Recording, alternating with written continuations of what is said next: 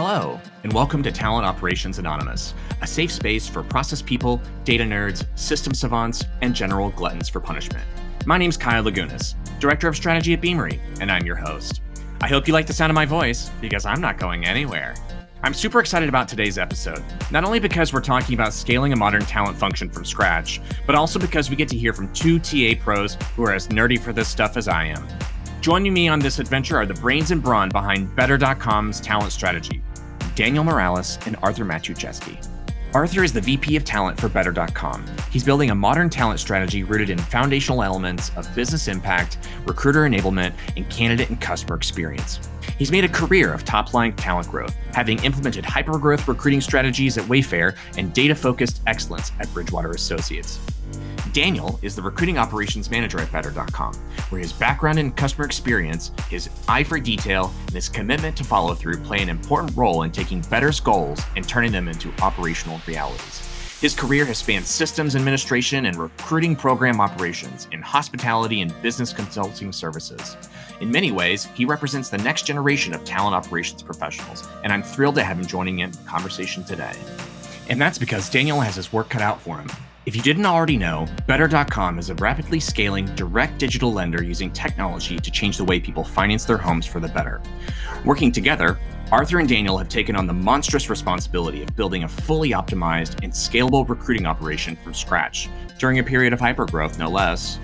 Whether you're a seasoned talent operations pro, a talent leader looking to shake things up, or new to your recruiting career and wondering how you can make your mark, we can all learn something from Daniel and Arthur's ability to balance vision and execution while innovating on the fly. In this conversation, we talk about magic spreadsheets. We talk about inviting hiring managers to be a part of the solution, quantifying the business impact of every hire, and building the plane while they fly it to new heights. You'll want to turn your volume up and lean in for this one because we're talking a mile a minute. Check it out. Welcome to uh, this episode of Talent Operations Anonymous. I am super stoked to have these two brilliant gentlemen on today um, and talking to us about talent acquisition, building from scratch, and partnering with operations from the start to do this better. I have my friend Daniel Morales and Arthur. Help me pronounce your last name. Maciejewski. Thanks. I'll put it in the chat. but yeah, let's start with introductions. Arthur, you and I have known each other for a little bit. Maybe just talk to us about where you're at now and what you're doing. For sure. Thanks, Kyle. So grateful to be here. Currently with better.com, we're helping redefine home ownership. We're a fully digital end to end solution helping Americans find homes that they love. In the past year, we've gone from about 500 to just north of 2,200 this week. So, seeing a lot of exciting hyper growth. Fundamentally, we're trying to bring customers to better homes faster, cheaper, more efficiently. And at the end of the day, we're doing that through the service of all of the employees we're bringing on board. So really grateful to be responsible for talent here, um, helping us achieve that hyper growth, but also create an environment uh, where people can do their best work meaningfully in the service of our customers. Excellent. Thanks. Daniel? So I'm Daniel Morales and I lead up recruiting operations at better.com. So I'd say that's like a mix of everything from what technology are we using to actually hire all these folks, as well as like what is the process and what is the experience that we're providing to our candidates. Okay. And how long have you been in talent operations? Yeah, so I think I've been in some flavor of talent operations probably for about 10 years, the majority of my career. Okay. In dedicated roles or like the work is just in the ops vein? So I think it's been much more roles associated with talent operations. This is my first role actually leading up a talent operations team. Okay. Um, and super exciting kind of place to be doing it you picked a hell of a place to do it and a hell of a person to do it with. I knew Arthur in his previous role at Wayfair and was really instrumental in driving a lot of the transformation that they took on. It's really cool to see you guys partnering together to build from the ground floor. And so that takes me into my first question for you. I mean, holy hell, guys, creating recruiting operation for a rapid growth company that is disrupting an established industry. I mean, it's just like layering complexity on terms of complexity where do you begin? Where did you guys start?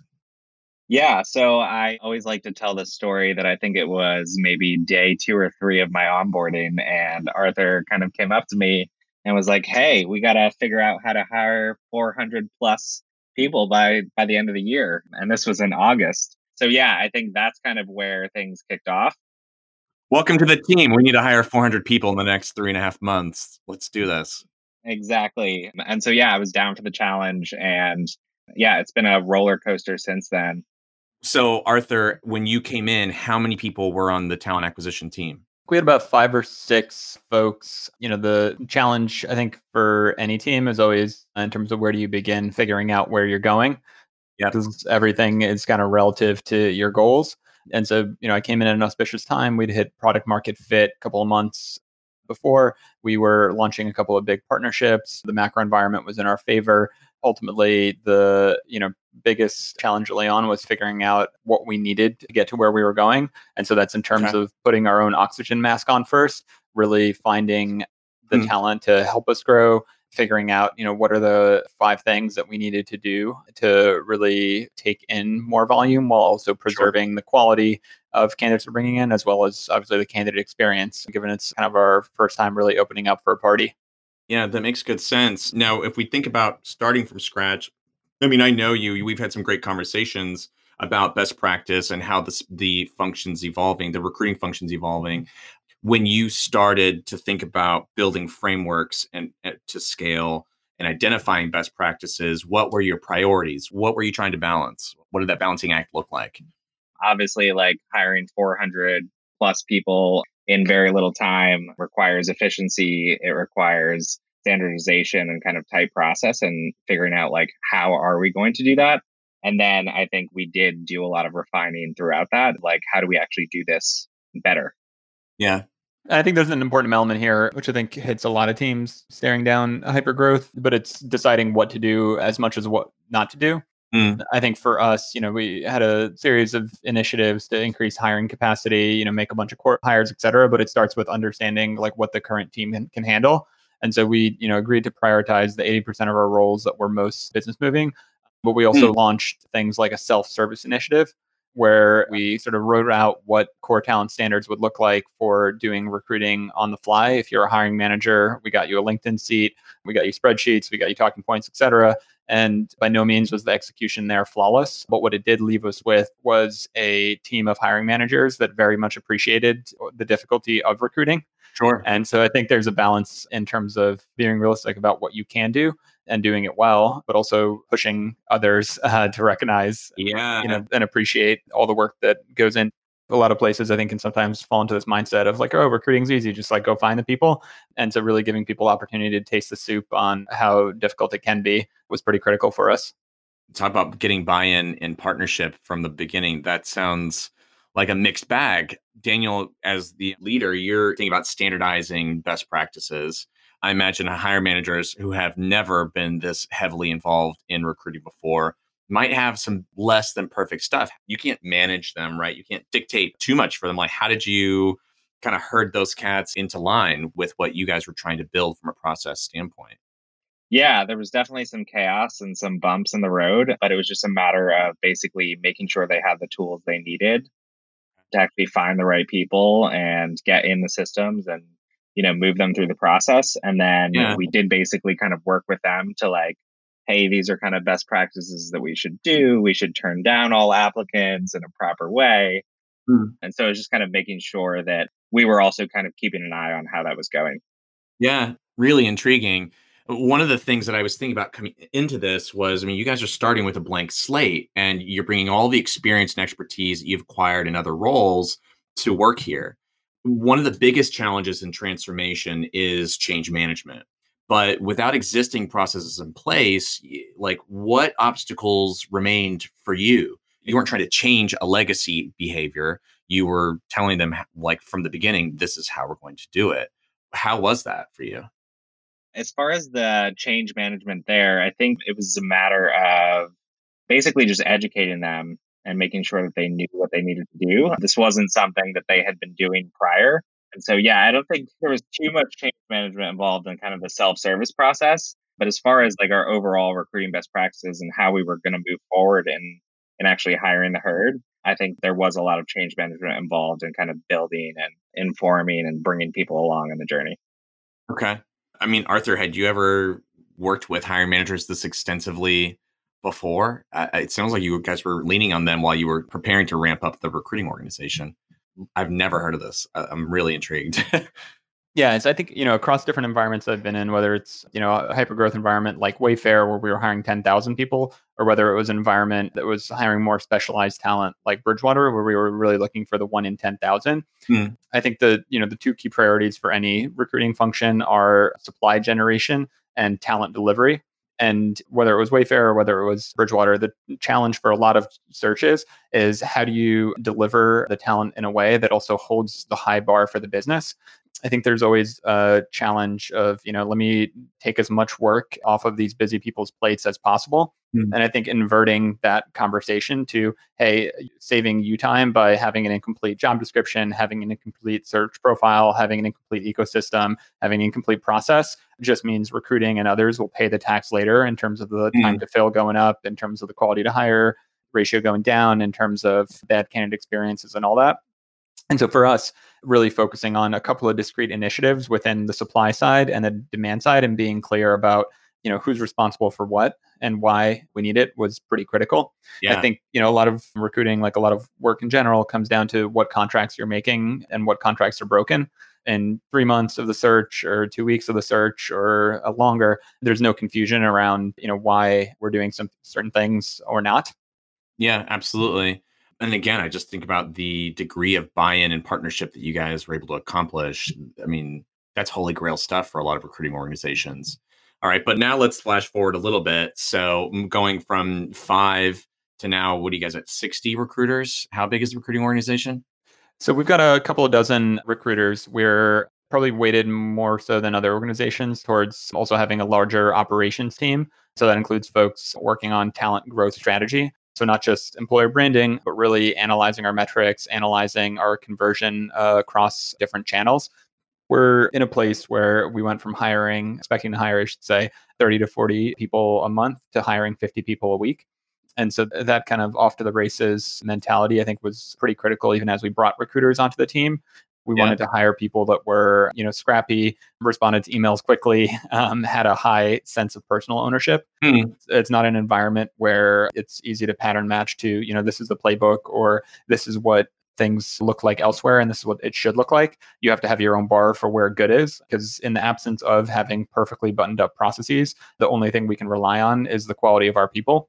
And I mean, it sounds like the expectation for the two of you as you were building out these these teams and functions in in recruiting you were looking for a high caliber of talent. I imagine that that high caliber i mean we know recruiters they all have their preferred way of doing things. They might walk in with you know some existing expectations or preferred practices. It might run counter to your vision and your efforts. So how were you evaluating and, and i guess still because you're still growing how are you evaluating to make sure the people you're bringing into this operation fit. And Daniel, maybe we can start with your perspective. Yeah, so I think in line with kind of what Arthur said, I think it's a matter of like, do they have the grit? Are they willing to kind of roll their sleeves up and build something from scratch? And that it wasn't going to just happen for them.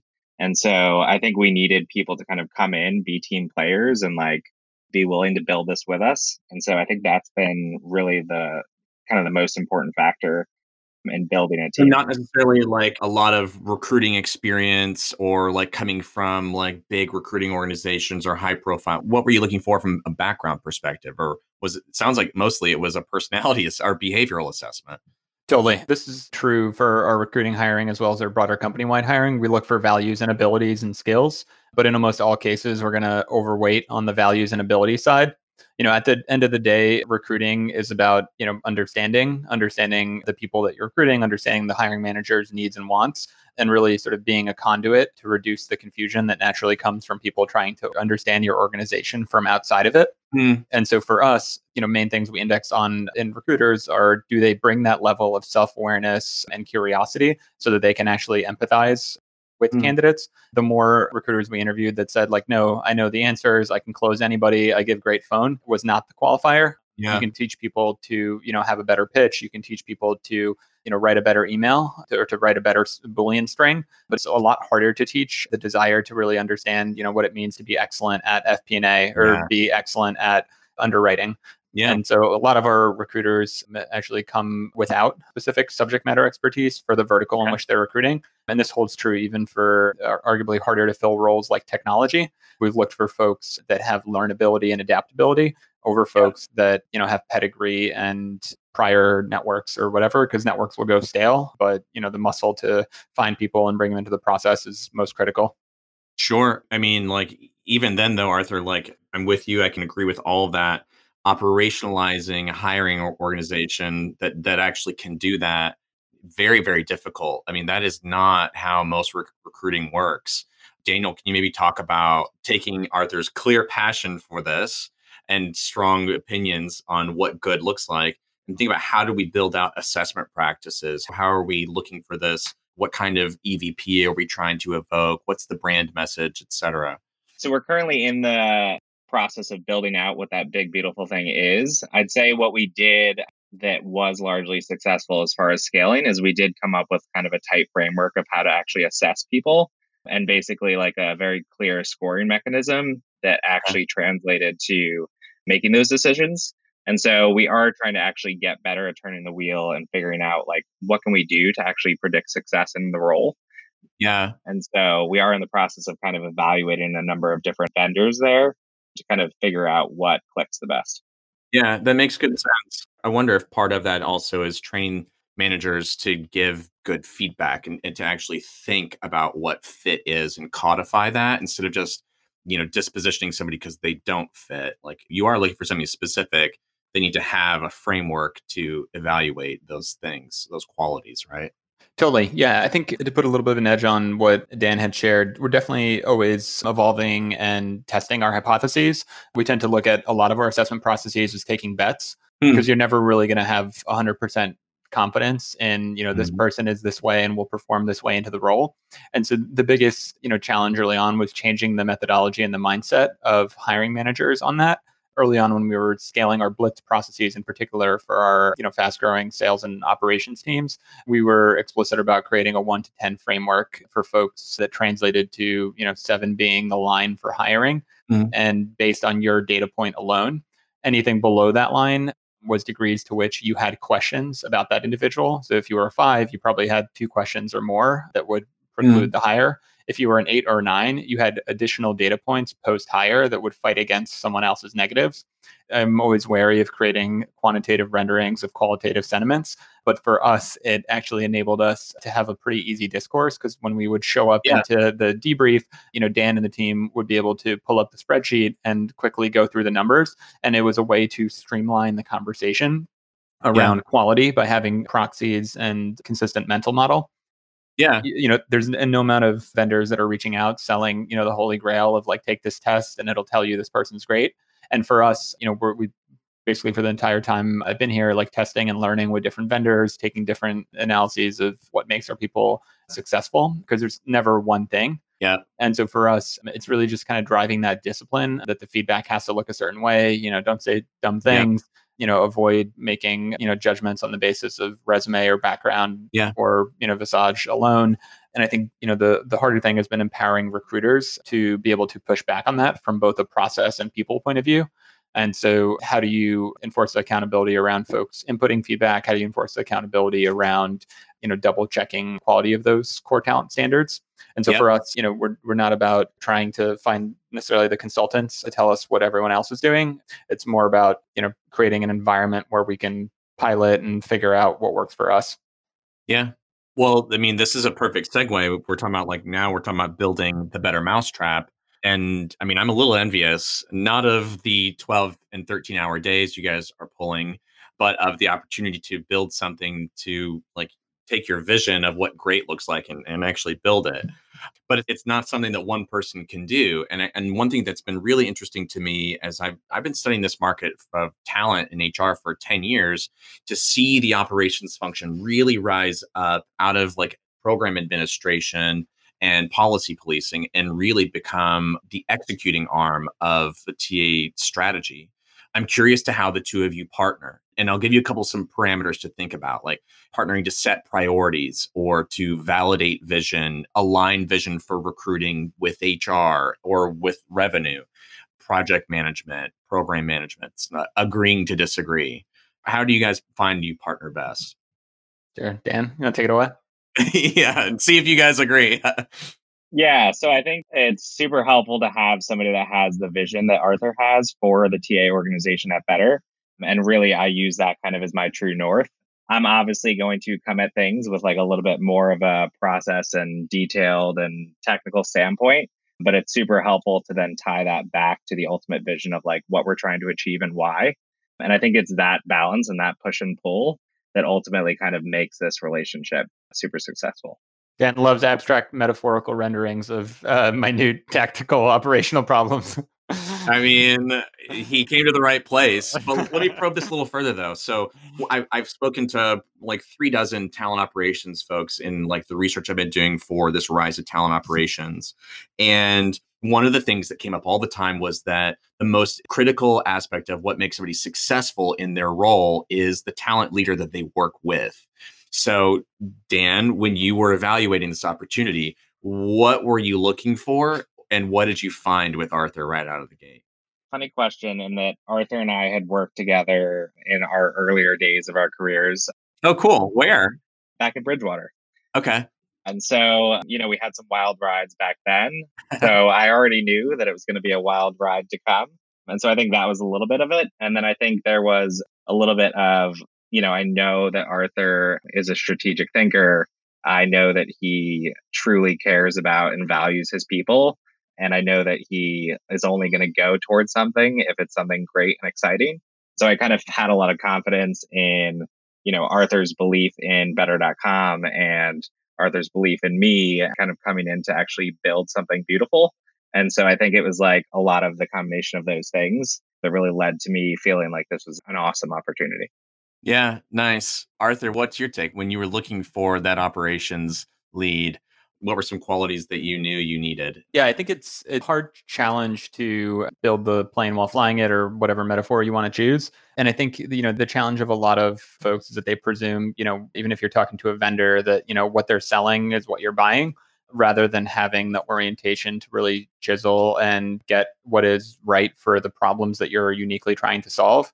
And so, you know, I remember, you know, at Bridgewater, a lot of the work we had done was around scaling up our uh, differentiated campus hiring program and then consistently finding clever ways to um, figure out some way to create a magical new spreadsheet or, you know, create new materials to enforce all of the various frameworks we're applying to all these unsuspecting college students. A magical new spreadsheet. yeah. I think that was the operating name. Actually, it was, it was a magic spreadsheet. and, was it really? Uh, yeah. Um, there's, there's, a lot of inputs. You guys are it. losers. Yeah. yeah. totally. Totally. yeah, but I think it's hard to find people, you know, that have mm-hmm. that left brain orientation to like, you know, check boxes, get things done, move things forward, but are also like flexible and willing enough to question why things are the way they are. And so that yeah. was actually the biggest indicator for me. Yeah. I think the second element is actually having, you know, a real customer experience, hospitality first mentality. Because I think when you think about areas of industry that have really gotten operations right, like hospitality is a good metaphor. Like you know when you're staying at a Motel Six versus a Four Seasons. Sure. Uh, not because you know things are fancier, even though they are, because it's all the little things. So what's the tone of the emails? You realize you come in late, so there's you know a toothbrush that's already pasted and at the ready. And it's so it's an eye for the detail, but it's also an eye for the follow through. Yeah. And I think Dan's prior experience, like even working at Apple and really helping people through figuring out how to unlock their iPad, I think to me had all the character of someone that could both figure out like all the things that need to get done, but how do we do them in a way that's delightful, that's memorable, and that's better than what people would have expected. Dan, you're not blushing nearly enough. It's like you mm-hmm. expected these high praises. You're just like, yeah, that's right. Yes, yes, that's me. Too generous uh, too generous. So let's talk about a program in particular, something that the two of you like. Uh, you talked about North Star earlier, Dan. Candid experience. I know that this is something that you guys really invest a lot of time and effort and energy into. It's something that you've cultivated in your hiring culture, which is phenomenal. But it's also something that your CEO is directly supportive of. What kind of pressure does that create, and how do you ensure that you're delivering? So I'd say it definitely creates pressure, but it's kind of an exciting pressure. I think one of the amazing parts of like what we're doing for America and for the homeownership kind of industry is really trying to provide that Apple level, like top tier customer experience. And so I think like having that even as a true north for like what we should be delivering to our candidates mm-hmm. and kind of also turning our candidates into promoters and potential future customers is like actually a really motivating kind of goal to march towards. Cool. So I, th- I think it's exciting, though, although intimidating, and I think like a really cool kind of innovative thing to do in the recruiting industry. Yeah. Arthur any perspective there? Yeah, totally. I mean, um, I think what really sold me on a lot of the work here at Better is that at the end of the day, you know, it's a business that's powered by human capital. I think you've seen this with a lot of tech companies like Uber or WeWork, et cetera, where like we're, we're tech companies, we're tech companies, and eventually we'll have self-driving cars. And in our case, we're not looking for self-driving cars. We're looking for really great drivers that want to take charge of the customer experience and bring them through complicated, deeply personal transaction. And so that's the same approach that we've taken to recruiting, which is let's automate all the stuff that bogs you down, that keeps you from being effective and keeps you from having personal conversations. And so, really, sort of understanding that vision as a business first and foremost, and then translating that vision into recruiting has been particularly exciting. I think in a lot of orgs, you see this mentality of recruiting serving as sort of a glorified procurement function. Of sure. look, I need to, you know, get the thing at the cheapest price. Just go get me a thing that looks like this rather than having um, recruiters, talent operations folks that are really making a market. So if you think about, you know, talent liquidity and then really working with hiring managers, then the question shouldn't be who can you find for this role? It's who's the best person? How does this person compare to the team that we have on the ground? How does this incremental hire change the dynamic and composition of the team? Those yeah. are the conversations that an excellent talent operations function will enable for us to have because I think in a lot of ways, otherwise you get bogged down by like too many recs to fill. You're constantly, you know, sure. chasing some target that someone set that's far off. Yeah. I think for us, the goal is to not only catch the targets, but to really raise the bar over time. Yeah, I mean, it's clear that that is where you guys are headed. Honestly, really impressed. But also something that I, I would like to talk about a little further is twice now in this conversation, you've brought up the notion that some of these roles move the business more than others. And I think that when we talk about recruiting, being a business partner, a business driver, that's usually what's missing. We still treat all recs the same at a KPI level. We're looking at time to fill and cost per hire in aggregate. We're not really spending time to say this is the most important rec on your plate right now go for that one and let the others fall behind. How do you guys codify what moves the business? So I think talent ROI is like a difficult concept. You know, there's been lots of sure. folks like Maya at Greenhouse that have done great work of defining the sort of candidate or employee lifetime value. We've done our own analyses, you know, but it looks different for product design or engineering than it does for you know sales and operations. For sales and operations candidly a bit easier. You know we have growth targets for the business. There's revenue associated with each person we bring in. That's a function of time to value our ability to find the right people and then we can sort of matrix out you know where people fall within that and so that's how i want our recruiters to believe is like oh you're not just hiring 10 people you're adding you know a million dollars of top line yeah. you know month over month and so it's a matter of being transparent with those numbers and understanding them. And then for you know some of the more nuancy things of like, oh, what's this incremental engineer do? What does this product manager do? We do look at different productivity drivers like increasing our rate of automation, increasing our conversion across our customer portfolio. So whether that person's on marketing, whether that person's on design, creating a simpler interface could demonstrably transform you know what our customers experience and so in a lot of these cases, you know, it's a matter of you're never going to have like the timeless and immemorial ratios, but you need to be explicit on the trades that you're making. Hmm. Yeah, but I mean, if we come back to the beginning of the conversation, you guys starting by leaning really heavily on your hiring managers and then seeing from the beginning what you were trying to do, I think getting that buy-in probably helps. Dan, if I think about reporting though, how does prioritizing one rec over the other affect your KPIs and, and metrics. If, if, you guys are trying to to prove out what's working, what's not, you know, like report on recruiter performance, how do you account for some of these really nuanced and like complex things? Yeah, and so I think like the most direct translation, which we kind of went into earlier, is like the a lot of the roles that were going on self service weren't those roles that actually directly translate to you know basically more dollars for the business. Okay. So that's kind of where we were prioritizing and focusing Yeah, that makes sense. So you were leaving that, like, all right, if this is like for the self service, those were for the ones that were non critical. Uh, I wouldn't say non critical. I think they were still pretty critical. It was actually the roles that we could handle or couldn't handle internally. And so it's both a function of supply and delivery. And so in our case, you know, we had limited resources to deliver, but we actually had a lot of supply. And so we were working okay. through bringing uh, recruiting is a two-sided problem like anything else. Like you need to you know be be mindful that sometimes you can you know fulfill a service like getting a bunch of candidates to the door but maybe you can't coordinate all the interviews. Maybe you can't actually handle all the offer conversations or whatnot. And so for us it was just a matter of figuring out again like what we could do and what we couldn't do I think priority sometimes can be a dirty word and mm. a little bit misleading. I think, you know, there's different levels of service and different levels of support that you can give and not being afraid to question that so that recruiting has to be, you know, this end to end thing. Sometimes recruiting can be like, oh, okay, we'll do a list build for you, help you get calibrated, and then send you on your merry way to have a couple of conversations. And when you know what you want, come back to us. Yeah. I mean, that sounds pretty cool. It requires an immense amount of trust, but it seems like that's where you guys started and that's what you continue to build on. All right, final question. What else do you guys want to accomplish this year and how are you going to do it? So much. I think we're continuing to try and figure out, you know, from an operations perspective, like what is our tech stack of the future? Mm-hmm. Really, like what's going to help us scale to, say, potentially a 5,000 person company, 10,000 mm-hmm. person company, and kind of figuring out what the best match is. We're also continuing to really prioritize that candidate experience. And so hopefully by the end of this year, we're actually aware of all of the areas that we could do better and kind of coming up with new cool initiatives that other people aren't maybe thinking of on how we can actually make that excellent experience. Yeah, yeah, can deliver. Nice little tease there. I'm going to have to come back and find out how far you get. I mean, I know that the market itself is really fragmented but I find a lot of vendors are selling to how things have been. And they're like trying to pull people to today. You're probably challenging vendors to go much further. And so it's finding not somebody that can have an out of the box offering for you, but can actually build an, in partnership. It's a, a tall order, but pretty interesting.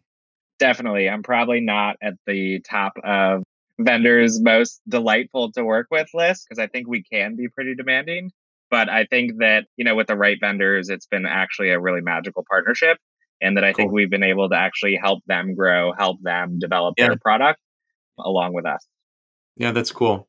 I mean, and Arthur, are you guys sitting in the same room to push the, the vendors forward? Is is Daniel the, the bad cop, you're the good cop? How's that that dynamic work?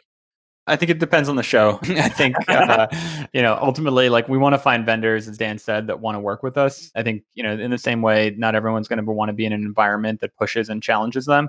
Not, not all vendors want clients that want that. And so that's a core part mm-hmm. of our criterion is, you know, finding folks that are pretty transparent about like, hey, we're not good at this, but we want to get better. This is where we are. This is why we're going to discount it, why we're going to, you know, trial it with you, whatever it is and I think you know for us, what works best is not vendors that just take you know directions from a tourist, but vendors that also have a point of view about where things are going. And so for us, you know, that's been the most fun part of it is whether, you know, Dan's a bad cop or I'm the bad cop. It's like, you know, we just want to be with people that want to do cool things that haven't been done before. And so that's been the most exciting part of this journey is like finding that uh, group of people. And yeah, we've like cycled through different vendors that haven't been down a ride but ultimately i think that's where excellent comes from is you know being willing to question things and being willing to evolve yeah, I mean, we we talk about what like the new normal in a COVID context. I think that you guys are really pushing for a better normal, and I think you do represent a new generation of buyers and TA leaders that I think a lot of vendors need to wise up to. Well, cool. This was phenomenal. I feel like we rushed through so much, but I appreciate your time and your wisdom and expertise. I wish you guys the best of luck. You got a lot of shit to get done, but I think you're going to get there. Awesome. Thank you, Kyle. Really appreciate all the support and thank you for taking the time with us. Have a great weekend. Likewise. Thank you. Bye. Lordy, lordy, that was an intense 30 minutes. And we barely skimmed the surface of what these guys are working on. I think we'll have to check back in with him later this year. Arthur, Dan, thanks for taking the time to share your vision and your experience. You guys are on fire. For the rest of you, thanks for tuning in to this episode of Talent Operations Anonymous. If you're interested in being a part of the show, you can catch me on Twitter at Kyle Lagunas. Hit me up. Bye. I love you. Bye.